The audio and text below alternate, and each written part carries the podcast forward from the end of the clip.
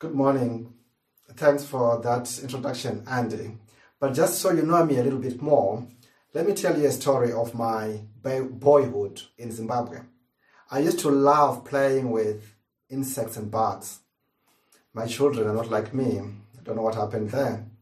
One of the insects I liked to play with were millipedes. Millipedes, maybe you call them. I haven't quite seen them here in the UK. But I believe you know what that is. If you don't, you can Google that. A millipede has got a shell. It's a long insect, quite long, and there's a shell on on top of, of on top of its body. And on the sides of the body, there are many, many legs. I think that's what millipede mean, maybe many legs. Um, and these legs are small and very soft and fragile. Underneath, it's a bit tender as well. When you poke a millipede, it curls into a ball. I think it does that to protect its tender bits. When I came to the UK, about 20, nearly 20 years ago now, I studied psychiatry as a nurse. What I soon learned was actually human beings are not that different from millipedes. Because when you touch them where they are tender, when you poke them, they curl into a ball to protect themselves. It's only natural. I do that. I'm pretty sure you do the same. So when I'm asked to talk about racism, I am aware that it's a sensitive subject. And I'm, I need to touch places that are tender. Some will curl into a ball. Unfortunately, as Christians, we don't quite always have the the right to protect ourselves from tender part or tender parts from issues that are a bit sensitive.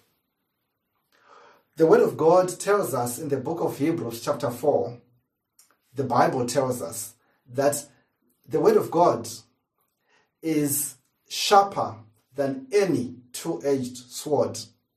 It penetrates, dividing bone and marrow and it searches the intents and thoughts of the heart. It does this so that we go into places where we would not naturally go. Why? Because we need to be transformed from inside through the Word of God. So when you hear Black Lives Matter and me saying that this morning, or when I say racism and your natural tendency to curl into a ball and protect yourself, or it's anger, or even apathy. Please allow me to go into this issue with you this morning. Perhaps there are areas we, we all need to learn and change. I'm going to just talk about why we need to talk about racism in general and as Hub Community Church. I'm going to talk about two areas of racism that I think we can focus on because of time. And I'm going to think about how we can respond to these two areas and the issues of racism in our community and close with that. I'm hoping there's going to be enough time to go through this. So, why does it matter? Why should we talk about racism? Well, the, one of the evils about racism is that it doesn't treat everybody with dignity as Christians, we believe that all people are made in the image of God. And as such, they deserve dignity and respect and honor. We've got to honor all that is human because humanity resembles God. So racism means that certain people are not treated the same way as others. And that is not right because it fails to recognize God's image in all that is human. The second reason why we should talk about racism is because it creates an injustice. And, and, and God, our God, cares greatly about justice. He is a God of justice and love. In fact, throughout the Old Testament, we see him again and again sending people, prophets they're called, to his people Israel at the time and asking them to be careful to be just. And again and again and again and again, he asked them to think about those people who were on the margins, people who could be marginalized. So the widow, the fatherless, the foreigner, and the poor. Because you will not have it that is people treated the people in a different way. So we must absolutely talk about racism. My son Panashe, when I asked this question to our to our family, why should we talk about racism in church? He said, because Jesus died for similar reasons. And I'm like, no, he didn't. Panashe says to me, Dad, Jesus was killed because his way of doing things was different. And the people who killed him ultimately did so because they didn't like his style.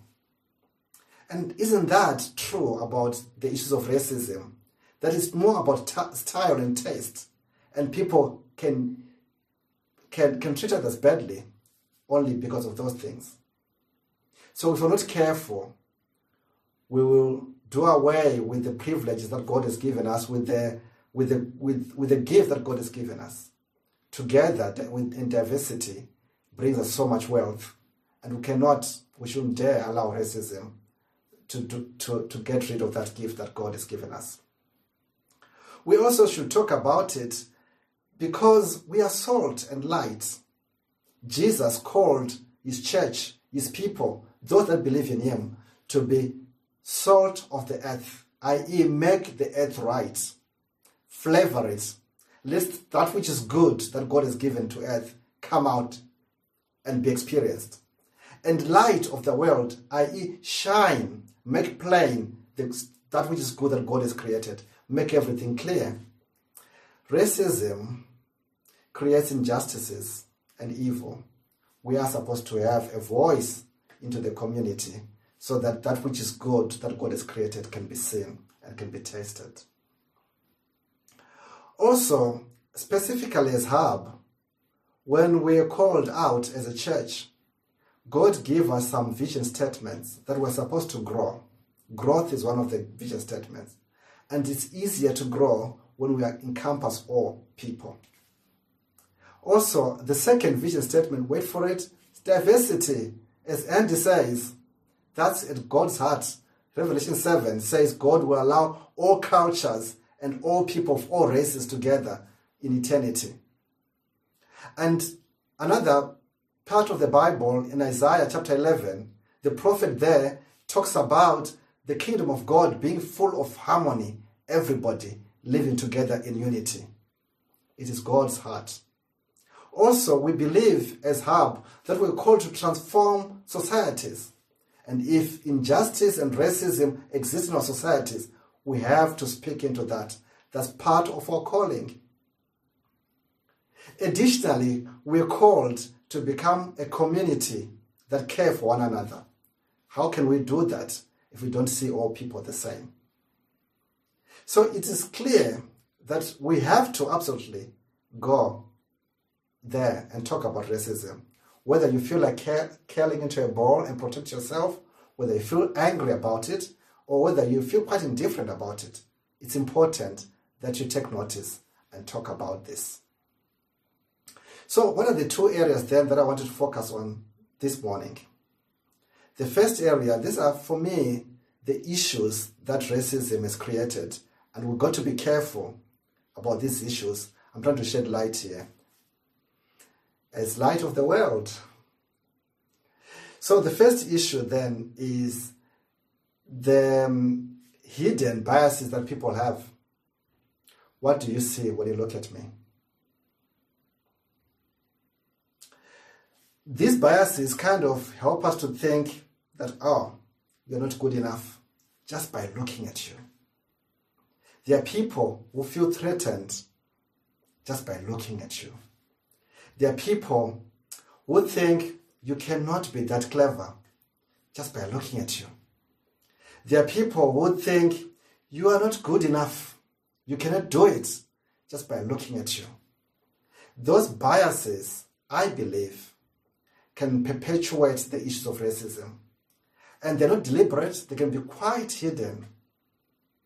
And when you don't take a liking towards somebody, Ask yourself why. And if you cannot pick, if, put a finger on why you don't like them, explore a bit more. Of course, there might be a good reason why your gut tells you no. But other times, it is these racist tendencies that we have of protecting ourselves in ways that are unhelpful and thinking stranger danger, as it's called by some people.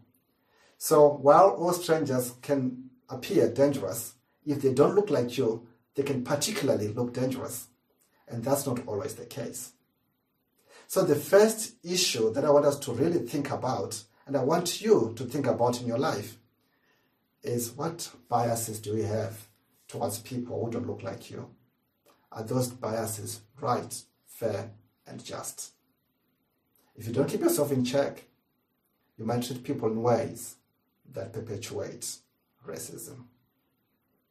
The second area to focus on is historical sins.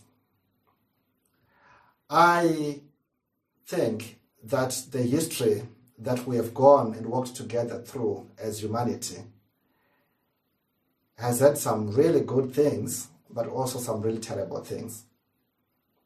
And some of these terrible things, as well as the good things, have created structures that we operate within. These structures can really make humanity flourish if they were good. But other structures also can create and perpetuate racism, even for people who are not intending on being discriminatory. I think social structures for me look like this. As a kid, growing up in Zimbabwe, I knew I could become anybody. I knew I was good enough, clever enough, and I knew that there were a lot of symbols I could aspire to become someone. Why? Because wherever I looked, there were people there that looked like me. One of the real issues within the United Kingdom is I worry and fear for my children. When they look at black people, they tend to see entertainers and sports sports people who are successful. They tend to see um, carers, security guards, bus drivers. Those are the careers, it's the limitation of, of, of prospects. I don't know of a kid who has seen a black head teacher, for example. I'm not aware of any FTSE 100 CEO. So how can I dare dream to be a FTSE 100 CEO if I think I'm caught into business? For me to dare dream like that is to dare to dream to be the first black person to be a FTSE 100 CEO, for example. Imagine your child having to dream to be successful. I have to be the first person to walk on the planet Mars because nobody who look like me has ever done that. I think some of the structures that we have in society makes it so that certain people don't get to those places, not because they're not good enough, but they don't look the right way. You might disagree with me, but I think I've got some stats to back up some of these structural issues I'm talking about. The lack of representation, for me, is one of the historical structural issues that I'm talking about. Let me give you this task that I've said I've got, and can you think through what the impact of these stats will be? There are many, many, many stats, but I thought I would give you just a few bits of time to give you a flavor. This coming from the government on figures. Black women have four times higher mortality rates compared to British white British women. What do you think that does to our families when we lose our mothers like that. Black kids are three times, they've got three times higher rates of permanent exclusion from school. What do you think that does for their future prospects. Black workers with degrees earn 23.1% less on average than white workers. What do you think that does for our resources?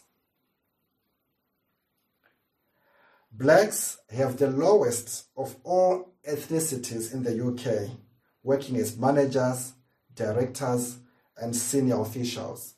What do you think that does to our voice? In the criminal justice system, blacks are more likely to be stopped by the police, to be searched, and to be remanded into prison when they're charged for any crime, even though the conviction rates for blacks in all sort of crimes, including rape, violence, drugs, fraud, fraud, are lower compared to white offenders. I don't know what you make of those stats. For me, they talk about those biases and structural issues that we have still in our society. Perhaps we haven't seen many black people being killed in this country, but there are still issues that we need to work on. So, what can you do? What can you do?